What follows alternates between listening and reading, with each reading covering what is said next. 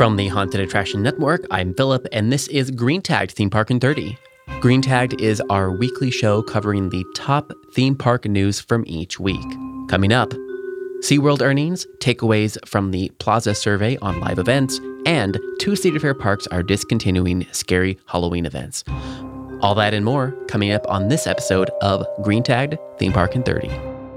From our studios in Los Angeles and Tampa, Florida, this is Green Tagged Theme Park in 30. I'm Philip from Gantom Lighting Controls and the Haunted Attraction Network, and I'm joined by my co-host Scott Swenson of Scott Swenson Creative Development. Hello, welcome back for another week of uh, what we think is important inside the uh, theme park and attraction industry. We got a lot of stuff to talk about today, and as usual, we're hoping to get to most of it. And as usual, we will probably only get to about half of it because hmm. we both are very filled with opinions and thoughts. And, you know, it depends on whether we argue. You know, if we argue, the show goes longer. Right. Ooh, I love it when we argue. But, uh, well, you know what? There's no arguing with the SeaWorld earnings. That's a good transition. Good um, transition. Um, Very nice. Yes, that was good. the theme park operator, SeaWorld, earned 92 cents per share for its last quarter, well above the 29 cent consensus estimate. Revenue came in above forecast, more than doubling a year ago, with park visitors spending more per person than they had prior to the pandemic. I don't think there's really much to be said about this. Uh, if you have been following the show for a while, you can see that this kind of lines up with what we talked about previously with the Universal earnings and the overall trend as well with Disney of the park chains trying to get guests to do more spend per person as a way to counterbalance the reduced attendance. And now we're seeing, of course, that the attendance is rebounding to 2019 levels, but hopefully that'll lead to overall more profitability for the parks, which I think they will need because there are other challenges on the horizon. Absolutely. Yeah. I, I just want to make sure that, excuse me, I just want to make sure that the 29 cent consensus estimate wasn't just a typo because to go from 29 to 92 um, that's kind of an oops uh, but i will say i will say you're absolutely right philip and that is the fact that um, you know the, the floodgates have opened and um, people are coming back they're spending they're they're eager um, but you know i use the floodgate analogy intentionally because when floodgates open there is a huge surge but then eventually things do find some form of equilibrium. So uh, i think this is important to recognize actually because of my business which is the sort of longer lead um, i'm already seeing sort of um, that equilibrium. I'm, I'm, seeing organizations plan for that equilibrium now, and uh, so I think it's I think it's important to recognize that it's great. Theme parks are back. The idea of of of the spend being uh, higher than it was pre-pandemic, great. It's exactly what we should expect. Uh, but don't think that this is the new world. Um, this is making up for lost time. Maybe you want to think about it that way, um, or it's the the the rush of the water pouring back in, uh, the guests pouring back in, and uh, we I think we just need to make certain that we are prepared um, for what is to come, as uh, as Philip so ominously stated just moments ago. Ooh. dun, dun, dun. And, and and to help us figure out what is to come, PLASA, the Association for the Entertainment Industry, Technology Industry, they did a little survey. Uh, they they published a global survey report on the current position and future recovery of live events industry. This comes to us courtesy of InPark Magazine, and I'm actually going to be reading excerpts of the summary of the report that InPark Magazine did. So this is not like from the report. This is from like the summary that the magazine did, but you can download the full report at the link in our show notes. But to give you context, the survey ran from back in November 2021 through December 2021. So it's a little bit, it's a tiny bit old. I don't know. It's actually not that old, but then when I think about it, I'm like, wow, it feels like it's been like three years in the past like quarter. so it's like so much has changed. Oh my gosh. So it's a tiny bit um I guess in this new world order, it is a little bit old um, in in that way. But uh, there's uh, 1,948 respondents in over 40 countries, so it's a pretty good sample size of this live entertainment section. And I think we'll kind of take each. I, I have identified a few data points that I want to hit hone in on, and I think we'll take them one at a time. Uh, so 45 percent took on additional debt to survive the lockdowns. Freelancers are faring no better with low earning, with low earners growing in number and top earners dropping by 78%. Hmm. That's interesting. That's very interesting. I first of all, I just want to clarify this is Philip's summary of a summary of I just want to clarify that. I was, that is true. That is that's very true. Sure we were all listening. Okay. um, so eh, they took on they took on additional debt to survive the lockdown. Um, again, makes total sense. Uh, you kind of have to. Eh, you can either you can either shut down or you can borrow money to stay open and um, or stay stay active. It's probably more important. And I and I feel especially sorry. You know, we just talked about we just talked about SeaWorld the one thing that you we've mentioned on the show before, but I just want people to rem- remember is when it comes to zoos and aquariums and any any uh, any attraction that has an animal content, a living content to it, mm-hmm. they don't just turn off like roller coasters. You can't just yeah. shut them down. You have to continue to maintain their care, maintain their water quality, et cetera, et cetera, et cetera. So I would guess that a big chunk of the attractions that took on that additional debt had to do so in order to keep their most important assets, and I would like to call them the you know the the either swimming or or furry cast members um, alive during a lockdown. Uh, so it it just totally makes sense. Um, when it comes to freelancers, I am surprised by this number, quite honestly, um, because at least here in Florida, uh, now, granted, this was 21. You know, this yeah. was 21. Um, I, I person, my personal experience is I've seen that turn around. Yeah. And I have seen more and more, not just myself, but more and more freelancers like me who have either uh, been brought onto projects as freelancers or have been tempted back into the corporate world um, as uh, internal um, uh, staff members for larger projects around the world. So I, I think that, you know, uh, we were joking saying that you know 2021 gosh the end of 21 was you know a decade ago um, but in reality things are changing that quickly yes. so um, i think that that recovery has already started uh, november december of 21 yeah i could see where there was some concern um, but I, I, I think that that has already uh, has already started to to make up for lost time yeah. I agree with your point about that. It tracks with the conversations I have had with freelancers that are too busy right now, even to take on more work, you know, um, which we'll get to in a minute. Yes, Scott as well. But I also want to underline the thing that 45% took on additional debt to survive the lockdowns. To me, what that really illustrates, I, I think one way to look at it is saying, oh, look at how many people had to take on debt. The other way to look at it is to underscore that the impact has really been uneven in the industry, which is something that we've talked about quite a bit. But to just illustrate that the three chains we've talked about in their earnings reports here, you know, Disney, Universal, SeaWorld, being public companies, they have much better access to capital and they have much, you know, deeper pockets and whatnot. The smaller attractions that Scott mentioned really did in order to keep animals and assets alive, they had to take on an extreme extreme amount of debt, which ultimately at on the other end of this or getting to the other end of this, that puts these the attractions on very different playing fields where some have used the opportunity to build more assets and have deeper pockets and still now have access more capital whereas other attractions are still trying to even get back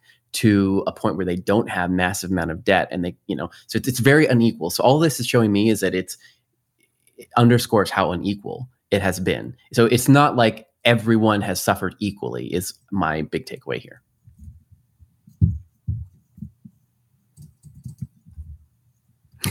nodding. Scott's nodding. Yes so you can't hear that no I, I, think that's i think that's an interesting i think it's a very interesting and and, and logical logical take on the situation.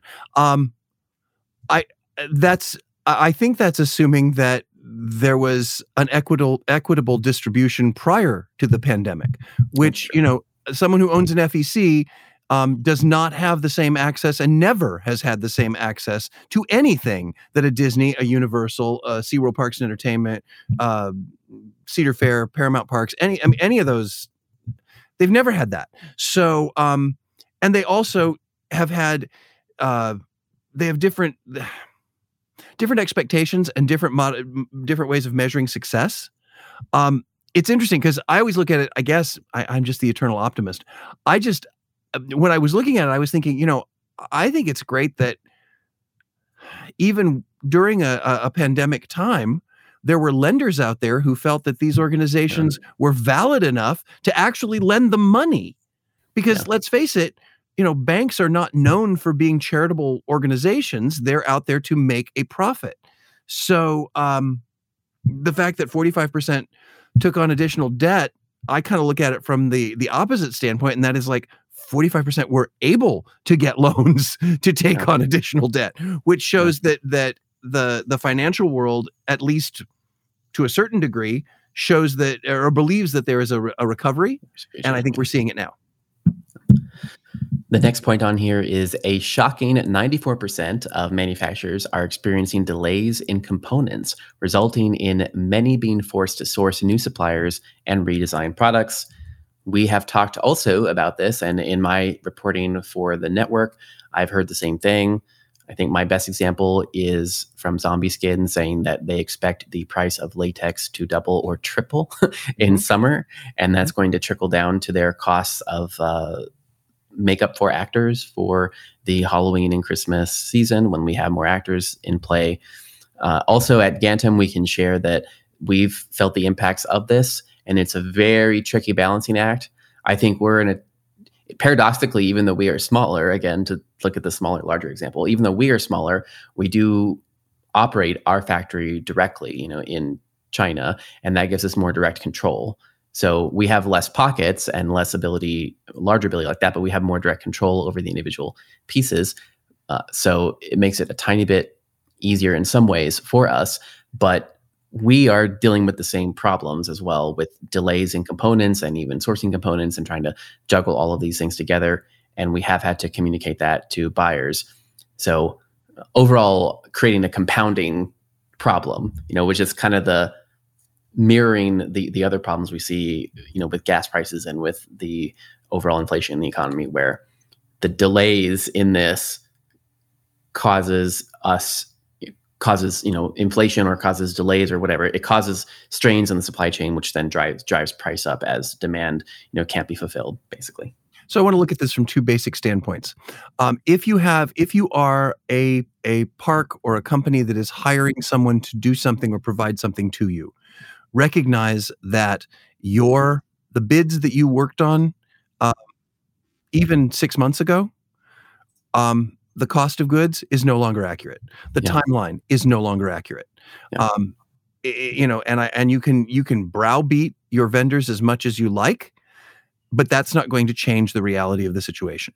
So I ask the larger companies, and I've been really, really lucky because every single company that I am working for has been very understanding in regards to this. And we have then, in turn, from a creative standpoint, from a, a vendor standpoint, we've had to go back and reevaluate the design process, to reevaluate the way things are being um, constructed, to reevaluate the magnitude of each element um, based on what is available. Now, the really smart folks, which I can't really claim that I, although I've been talking about it, I can't really claim that I've put it into practice as much as I probably should, are the ones who have the multiple supply chains, are the ones who have already um, put into practice what we talked about uh, probably a year ago um, on this show, and and what I was trained during my my uh, USF certification for um, uh, post post crisis leadership is if you if you stay ready, you don't have to get ready. So if you have multiple supply chains, uh, you don't have to search for them when one of them dries up. Um, this beyond a shadow of a doubt really reinforces that and i think we're going to see that's more and more of a challenge moving forward. So on both sides recognize and and by the way vendors out there if you are doing new quotes and new bids to install things and uh, and develop hard goods or even soft goods i've got a costumer right now who has just lost uh, fabric coming in. Um, it's just disappeared. Um, because again all of the the delivery resources are put are being pushed beyond their limits and um, it's the first time i have ever seen from a, a, a supply standpoint I've ever actually seen that um, one of the major delivery services, which I won't mention by name, has had a mechanical, they listed specifically as a mechanical failure, which has uh, made it so they're unable to deliver the product. I don't know what that means. I don't know whether the box fell into the gears and it got ground up. I, I have no idea. I have absolutely no idea. But these are the kinds of things that we are seeing over and over and over again. So if you're doing new bids, extend your timelines. If you're making plans, make them sooner, earlier. Um, make sure that, you know, if you had, eh, I would say add a month to your timelines um, if you're going to construct something new. Now, the flip side of that is you may be saying, oh, Scott, it's too late. That ship has sailed. So what do we do now? Well, then what you need to do is you need to get a good creative team to put together some new ideas and new ways of impacting your guests without utilizing those things you can't get. All right. Um, and and we all know staffing is a challenge, but but you can always take something that was supposed to be animatronic and make it human. You can always take something that was supposed to be hard sculpt and make it soft sculpt. You can uh, just you know I always say that that my job as creative director when I'm hired to do that for a project, my job is to usher the creative content from what was approved to what the guests see. And um, sometimes there, well, sometimes always there are going to be turns and twists in that in that pathway. So it's my job as a creative to come up with creative solutions to those problems. So um, be be willing, be able to be more flexible on both sides of that uh, of that desk there, both sides of that contract and agreement. Um, and if you're taking everything internal, you know, make sure that you're looking at all options because otherwise you're going to be spending too much or you're going to be running too late and you're going to have to so you may have to find alternatives. That was a lot of words to say just be aware that this is happening and plan for it the best you can. Yeah i think scott you mentioned a few times in there the the staffing thing that also came up in this report and i want to underscore that as well because I, I think this is almost the bigger part um, you know component shortages are one thing but this next part here. Uh, in the lead up to the traditionally busy summer season, the live events industry is faced with a devastating skills shortage. 69% of companies report a lack of workers, particularly on site roles such as engineers, technicians, crew, and riggers. These crucial shortages are forcing many to delay or cancel work, further losing revenue and opportunities. There is very little confidence that this picture will improve over the coming months, with the real risk of not meeting the increasing audience demand for live entertainment and cultural events throughout 2022. This is a key point. We have talked about this before. We have also seen this come up in other studies that are in tourism related eh, spaces that are not just theme parks. But the concept of demand shows every sign of going bananas again when we get into the summer and winter and holiday event of 2022. If if that demand also hits this wall of the skill shortage, you're going to potentially see uh, an inflation with staff prices again or you know because people need to it's going to become critical to retain the people that you do have and especially high school so that that could be another really big piece that is coming into play and i want to just echo what scott said when it's like sit down and make your plans I, when you make the plan make the plan for thinking about as Scott mentioned, shifting some of this stuff over because of lead times or component losses. Also, make that plan considering what you will have to do to maintain the skill workers you have, or assuming you'll only get half of the people that you thought you were going to get. Again, yeah, yeah, and a half again. So now you're down to a quarter. Um, at, at, this point, so I, I, for many many years, we have heard um, theme park chains say their greatest asset is their their uh, human their human assets, the, the people who work for them. Um, now they can't just say that; they actually have to mean it, and they actually have to pay for it, um, because you know, especially with these these skilled uh, skilled laborers, um, there's only so many of those out there. Yeah.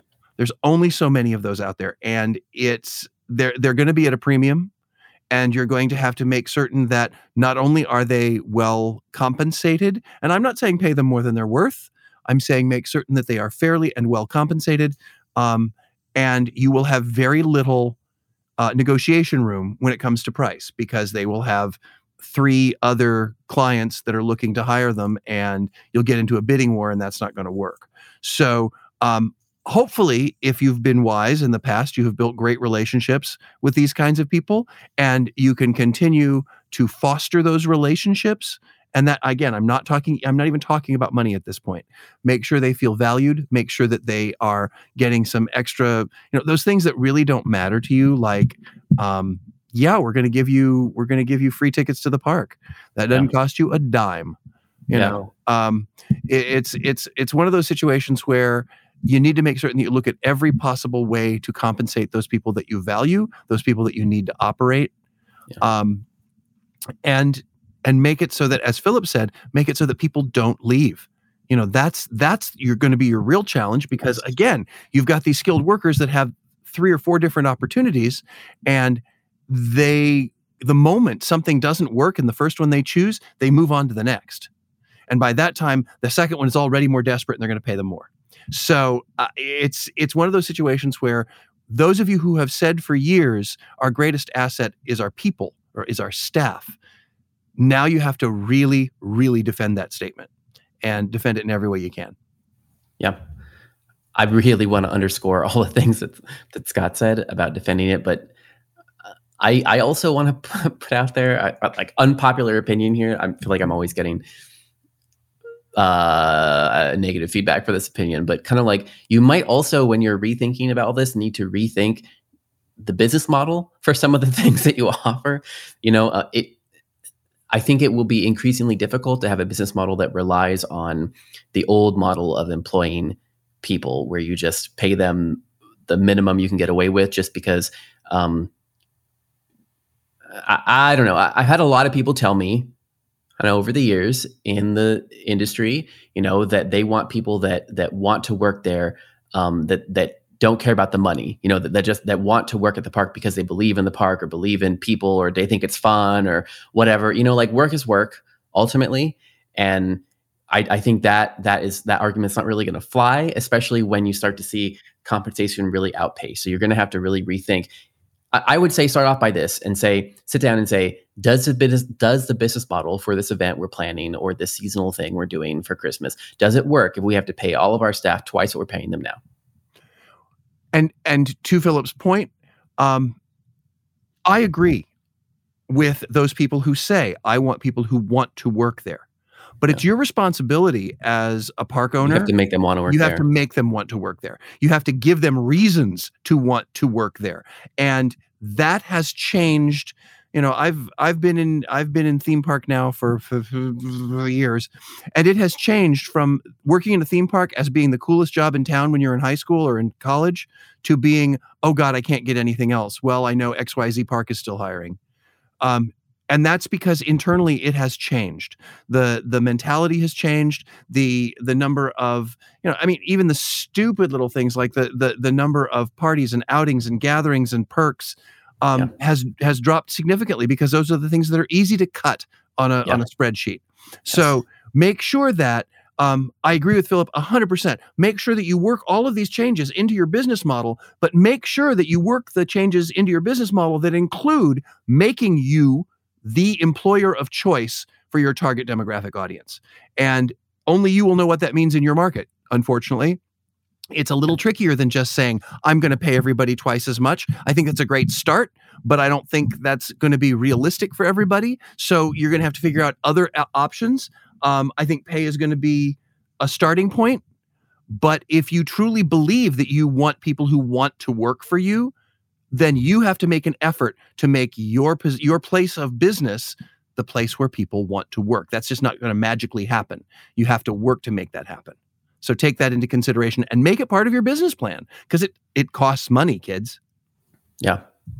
It does. Well, okay, so we talked a little bit about all of, all of these areas and really looking at rethinking, going back to table and rethinking your business model, rethinking your offerings, doing a lot of rethinking. Um, the report ended off by just saying that record demand was coming down the pipeline, which we already knew. But going down the line of rethinking everything, our next story here uh, has to do with two Cedar Fair company theme parks. That's California Great Adventure and Valleyfair. They are both transitioning away from scary for Halloween into something family friendly. The parks are replacing their Halloween Haunt and Valley Scare events with the new Tricks and Treats, a spooky fun celebration of the Halloween season. Stroll through the streets of the land of tricks to experience spooky, gross, and weird adventures, including the comic zombie cleanup crew show, ghost stories, skeletons, midway games, build a scare workshop, and more. Visit the three areas of the Land of Treats to experience a nostalgic fall festival with campfire stories, acoustic covers of seasonal songs, pumpkin decorating, Jolly Ranchers Market, and a fantasy area, equal parts Renaissance Fair Fairy Tale and Playful Costume Ball. All the offerings offer activities to delight every witch and warlock filled with skilly, skilly, silly shenanigans, not scares and gore. So I do want to just put a little disclaimer here where Kings Island also offered Tricks and Treats event a few years back, and apparently that was very successful. So it isn't like this is an entirely new like this isn't a, a new concept from the ground up. What this is is a strategic replacement uh, of, of of the scary offering at a few of their parks. And I would say before I let Scott take a whack at it, what I want to say is some of the trends here. We've talked about this. There was even an episode a few oh god i don't even know like in november question mark where we talked about the broadening of the halloween market and how there's opportunity in the family friendly area you know for people to come in and do target family friendly stuff.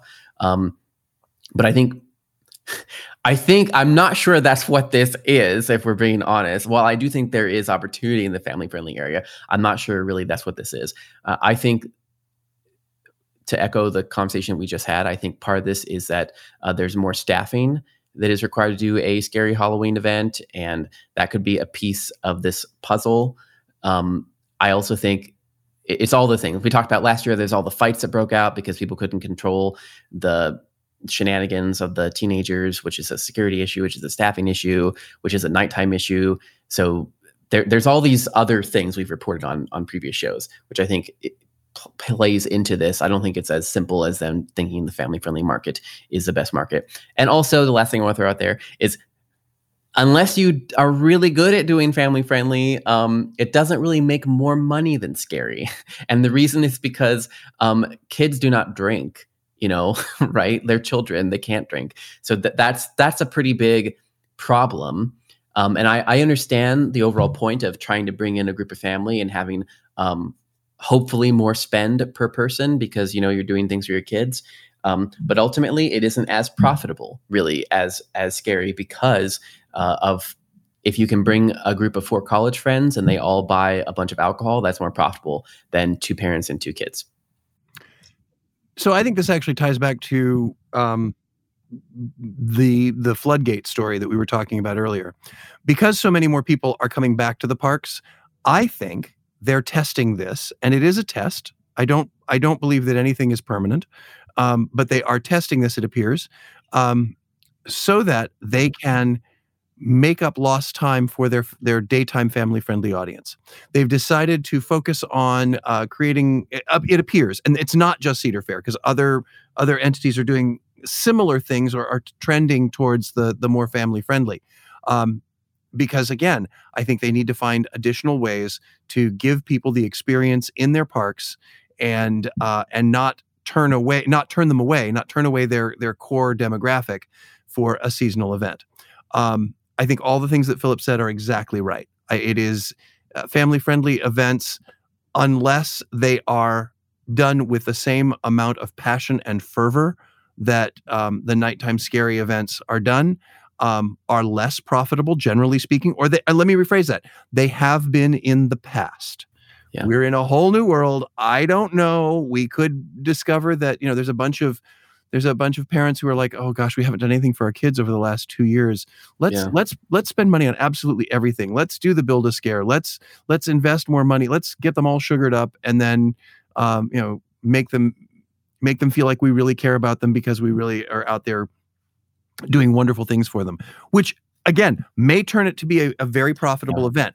I don't know, but to me, this is just a way to um, to spread out their their core day market and and I see that happening. You can either, you know, when you do a Halloween event or you do uh, any sort of seasonal event, you can either target the market that you have to give them more, or you can use it as a way to expand into a market that you don't normally target.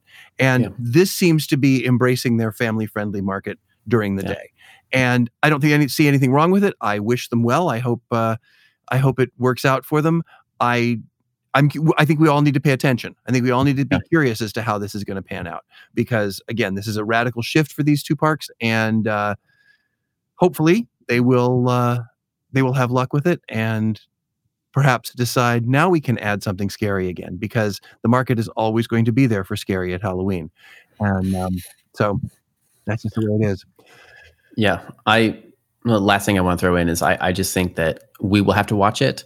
I don't know their market you know very well. So I, I, want to preface that but i do think that like overall the thing we mentioned when we talked about the family friendly thing is that there is more competition in family friendly potentially coming from outside of our traditional spaces.